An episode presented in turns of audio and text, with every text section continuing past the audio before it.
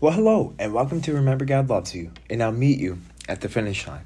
Well, I hope you guys are having a blessed day, because I know I am, because today is a day that the Lord hath made, and we shall rejoice and praise and be glad in it. And God is good all the time, and all the time, God is good. You know, I hope that we have a better understanding of what we read yesterday and talking about forgiveness. Talking about forgiving our brothers and sisters for what they've done to us and practicing that each and every single day of our lives. But today, we're going to be taking another deeper dive and looking in Philippians chapter 4. Taking a look and having a huge understanding of what God is saying to us about not worrying about things. You know, because while we are journeying on this cross and while we are journeying uh, through Lent, there's other things coming about. And I'm sure you've all read in the news, in the articles and the papers of the things that are going on. There's always something to be worried about. There's always people going after harping you. There's always people go- being down on you. But I want to give you words of encouragement to say that God is watching over you and that there is really nothing to be worried about. And so that's why we're going to read and get a huge better understanding of Philippians chapter 4. And with this in mind, we're going to start off with a word of prayer. Dear Heavenly Father, we thank you, Lord, for bringing us together. We thank you that we can just come here in reverence of you, Lord. We are so blessed to be called your children. And Lord, I just pray for the families that have been devastated due to the tornadoes that have swept across the southern uh, part of the United States. I pray for the lives that were lost. And Lord, I just pray for uh, Garrett uh, uh, or Crumby uh, family. I pray for him and his family as he was shot in the line of duty. I pray that you may watch over him and protect him as he, he has come into your kingdom. Lord, may you give us the ability to not be nervous about the things, not be overwhelmed about the activities that happen, not to be anxious. Like you state, don't be anxious, for I'm with you. Lord, I pray that we find a way to not be anxious. Is and Lord, I just pray that we can go into prayer through everything, oh Lord, so that we may be obedient unto you. May you guide us and protect us as we continue on the path that you have set before us. In Jesus' name we pray. Amen and amen. Well, before we start off, uh, well, before we dive into Philippians chapter 4, my heart goes out to the families in Arkansas, Illinois, uh, Mississippi, and even Missouri of the tornadoes that swept across last night. That was just absolutely devastating. There were lives that were supposed there were lives that were lost, and I can't imagine uh, starting from scratch. I can't imagine being in the shoes of families that have their lives changed forever. And this kind of leads into chapter 4, verse 1. Therefore, my beloved, and longed for brethren, my joy and crown, so stand fast in the Lord, beloved. Now, this is Paul writing to the church of Philippians. Verse 2 I implore Euodia and I implore Syntyche uh, to be the same mind in the Lord. And I urge you to companion, help these women who labored with me in the gospel. With Clement also, and rest of my fellow workers, whose names are the book of life, who are in the book of life. Rejoice in the Lord always. Again, I say rejoice. Verse 4 seems to be the hardest struggle for, uh, for me. And here's why verse 4 seems to be a struggle. When the Lord says rejoice, how my thought goes into how can we rejoice when I lost my son? Or how can we rejoice when I lose my parents? Or how can I rejoice in knowing that I'm not very safe about what has happened for either if I have kids or for my generation, for instance, or for your grandkids. How can I rejoice in that? You know, and it, it's a valid question, don't get me wrong. It's a question that we all come across. How do we how do we rejoice in the Lord when we are being faced when we are faced with persecution? It seems like more than ever we are bogged down and it seems like we give up on the fight. It seems like we just run out of energy. We become complacent and we become lazy. Now there's nothing wrong with that. It's just we have been just bombarded with busyness of life. And the purpose of being anxious and the purpose of what sin wants is that sin wants you to be bitter and mad at God. And he wants to deceive you. And that's why verse 4 it states, Rejoice in the Lord always. Rejoice through him in the trials and tribulations that we face. Rejoice him when you face a loss of a loved one. Rejoice. Because there's always a plan that we don't know, but God knows. There's always a plan uh, for your life because you're never left stranded. Now, the only time you're left stranded is if you do not accept Jesus Christ as your Lord and Savior. In verse 5, let your gentleness be known to all men. The Lord is at hand. In verse 6, the big the big kicker here, we're going to emphasize on this and really somewhat hit this on the nail on the head. Be anxious for nothing, but in everything by prayer and supplication with thanksgiving, let your request be made known to God. Did you know before you even pray, God already knows what you're going to pray about? Did you know that? Did you know also before you even go into reverence and before you even do anything, God already knows your actions? How awesome is that? To me, I've struggled with that concept. And yes, people then come at me and say, well, what is the point of praying then if God already knows? Um, if already God knows I'm already going to say what I'm going to say to him. What's the point of praying then? Well, the point of it is because God wants you to hear it out of your own mouth. God wants you to speak on your behalf. And God wants you to make sure that you sit and glorify with him and you sit and you and you humble yourself and uh, plea unto God. And that is the importance of it. And that is why God uh, allows you to have your prayers heard.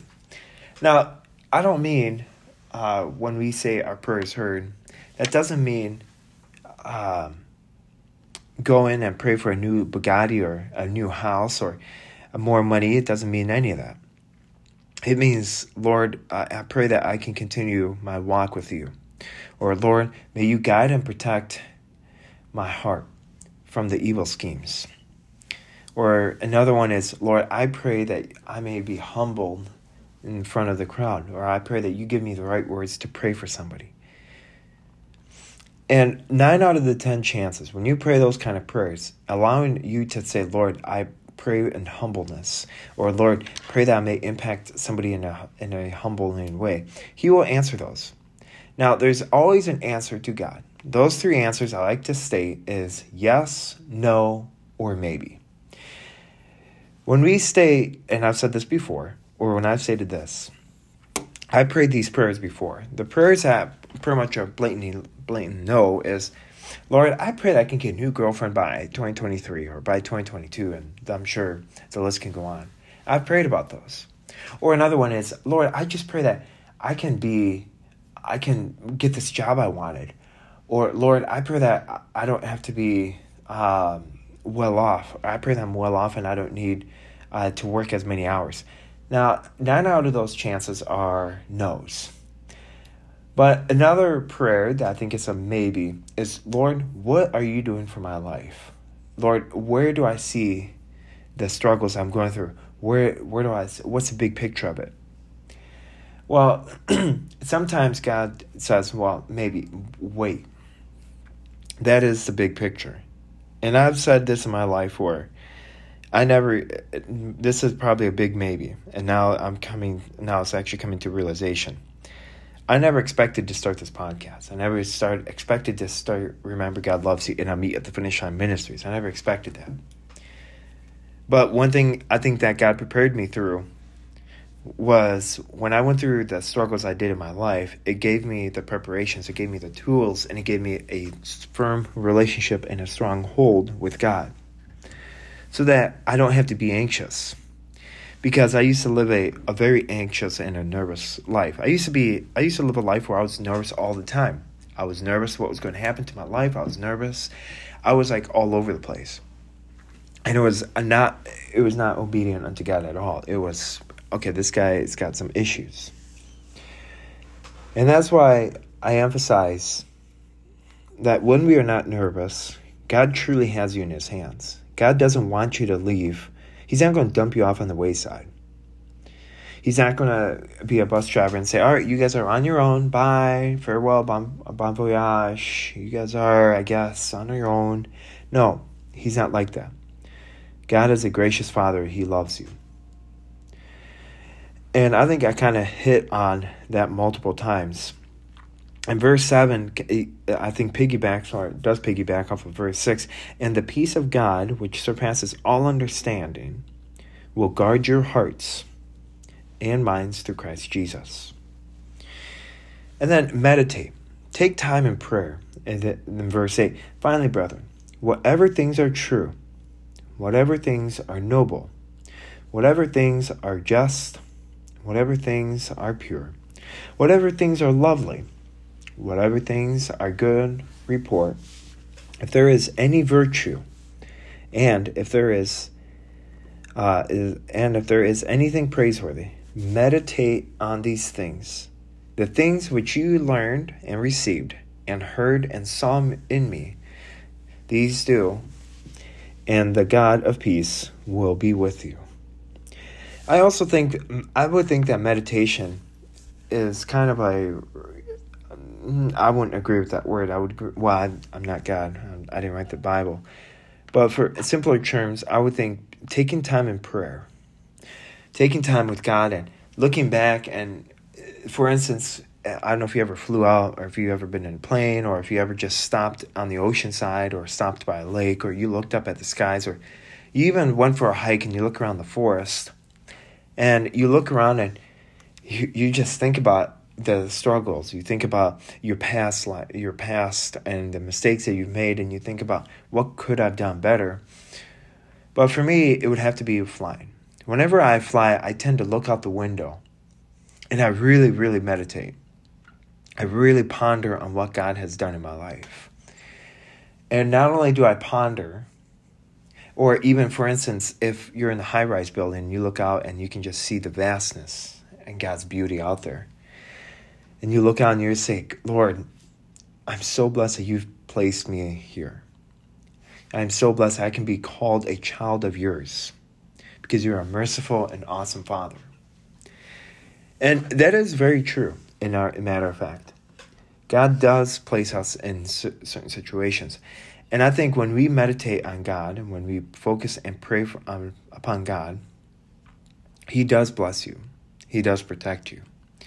And it's cool because we are taking our time, we're humbling ourselves to, we are humbling ourselves to somebody uh, like low in our life to say that God is truly awesome and He is humbling at the end of the day. And with this in mind, in verse 10, we continue in verse 10, which is generosity, in verse 10. But I rejoiced in the Lord greatly, that now, at last, your care for me has flourished again. Though you surely did care, but you lacked opportunity. Not that I speak in regard of to need, for I have learned in whatever state I am to be content. I know how to be um, um, abscessed, and I know how to be abound. Everywhere in all things I have learned both to be full and to be hungry, both to be abound and to suffer in need. I can do all things through Christ who strengthens me. I can do all things through Christ who strengthens me. That's another awesome, awesome, awesome Bible verse. I can do all things. I I can do all things because God gives me the strength. I can overcome the struggles. I can overcome my addiction. I can overcome this storm of life that I'm going through because Jesus gives me the strength. I can overcome the depression. I can overcome anxiety because God is a comforter. Amen. And amen. Nevertheless, you have done well that you shared in my distress. Now, you Philippians, you know also that in the beginning of the gospel, when I departed from Macedonia, no church shared with me concerning giving and receiving, but you only. For even in Thessalonica, you sent aid once again for my necessities. Not that I seek the gift, but I seek the fruit that abounds to my account. Indeed, I have all and abound. I am full, having received from Epaphroditus the things sent from you, a sweet smelling aroma, an acceptable sacrifice, well pleasing to God. And my God shall supply all your need according to his riches in glory by Christ Jesus. Now to our God the Father be glory forever and ever. Amen and amen.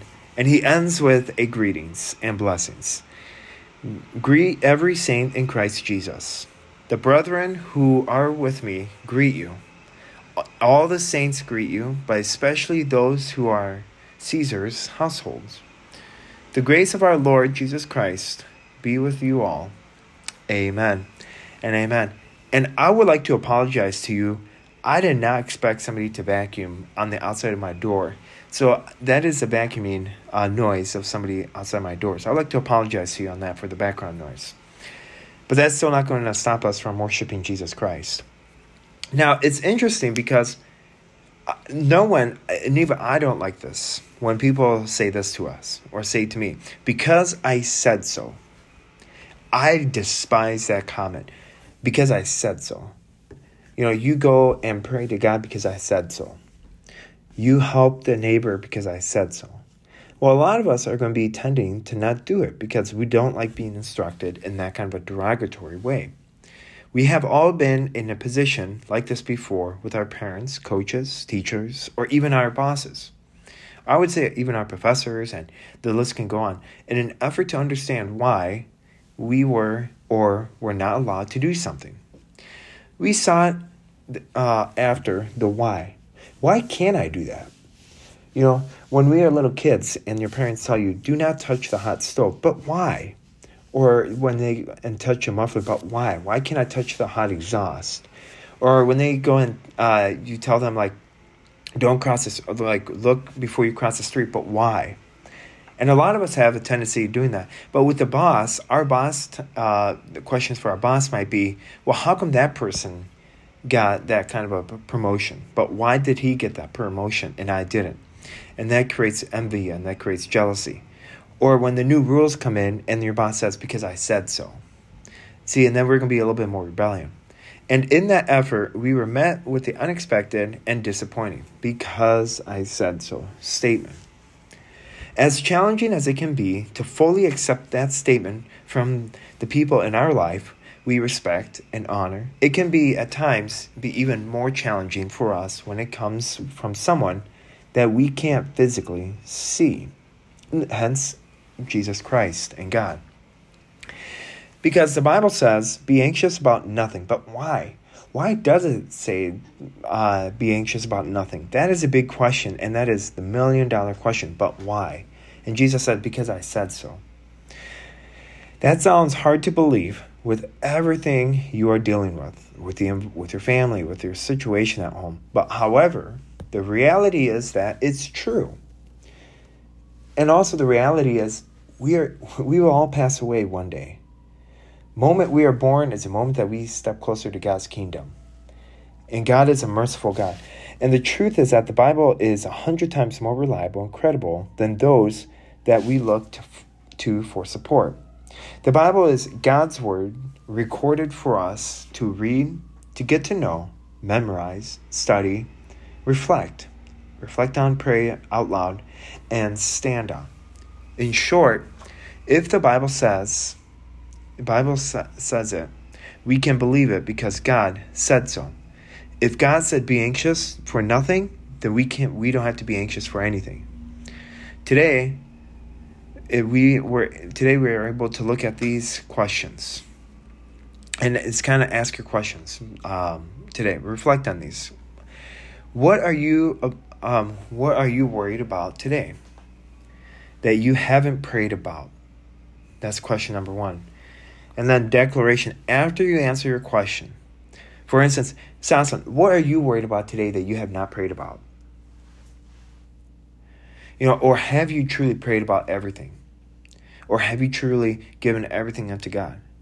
But then I can say, and you can all say this God, I won't worry today because you said so.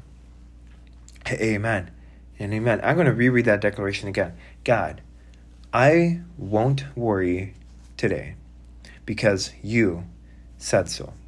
And with this in mind, we're going to wrap it up with a word of prayer. Dear Heavenly Father, we thank you, Lord, for bringing us together. We thank you that we can just come here in the reverence of you, Lord. May you guide us and protect us and help us not to be anxious. Help us not to be uh, stressed out about your life. Help us not to be um, and uneasy, Lord, because you love us. Lord, help us not to be depressed. Help us battle through depression when life doesn't go our way because you are a merciful Father. Lord, I also pray that you can guard our hearts. You can protect us as we continue on the journey that you have set before us. Lord, as we look for tomorrow, which is Palm Sunday, help us uh, take this week in a somber week. Anyway, it was a week celebration until Monday, Thursday, until the Last Supper. I pray that we have we think about during this week, starting tomorrow, until Good Friday. Think about what you truly did for our lives and how you have impacted our lives forever. And Lord, may you guard our hearts as we continue on the day. Preserve our minds so that we can glorify you. May you, may you provide us the strength and the energy to continue on the path that you have set before us, so that when we finish line, Lord, we can run into your arms and we can hear you say to us, Well done, my good and faithful servant. And in Jesus' name we pray. Amen and amen. Well, I hope you guys have a blessed day. And remember, God loves you. He does love you. And you are a child of His. And I'll and I will meet you at the finish line. And do not be worried about anything. And as we as I conclude it, I'm going to again have this read this declaration. God, I won't worry today because you said so. You guys have a blessed day. Remember, God loves you, and I'll meet you at the finish line. Bye.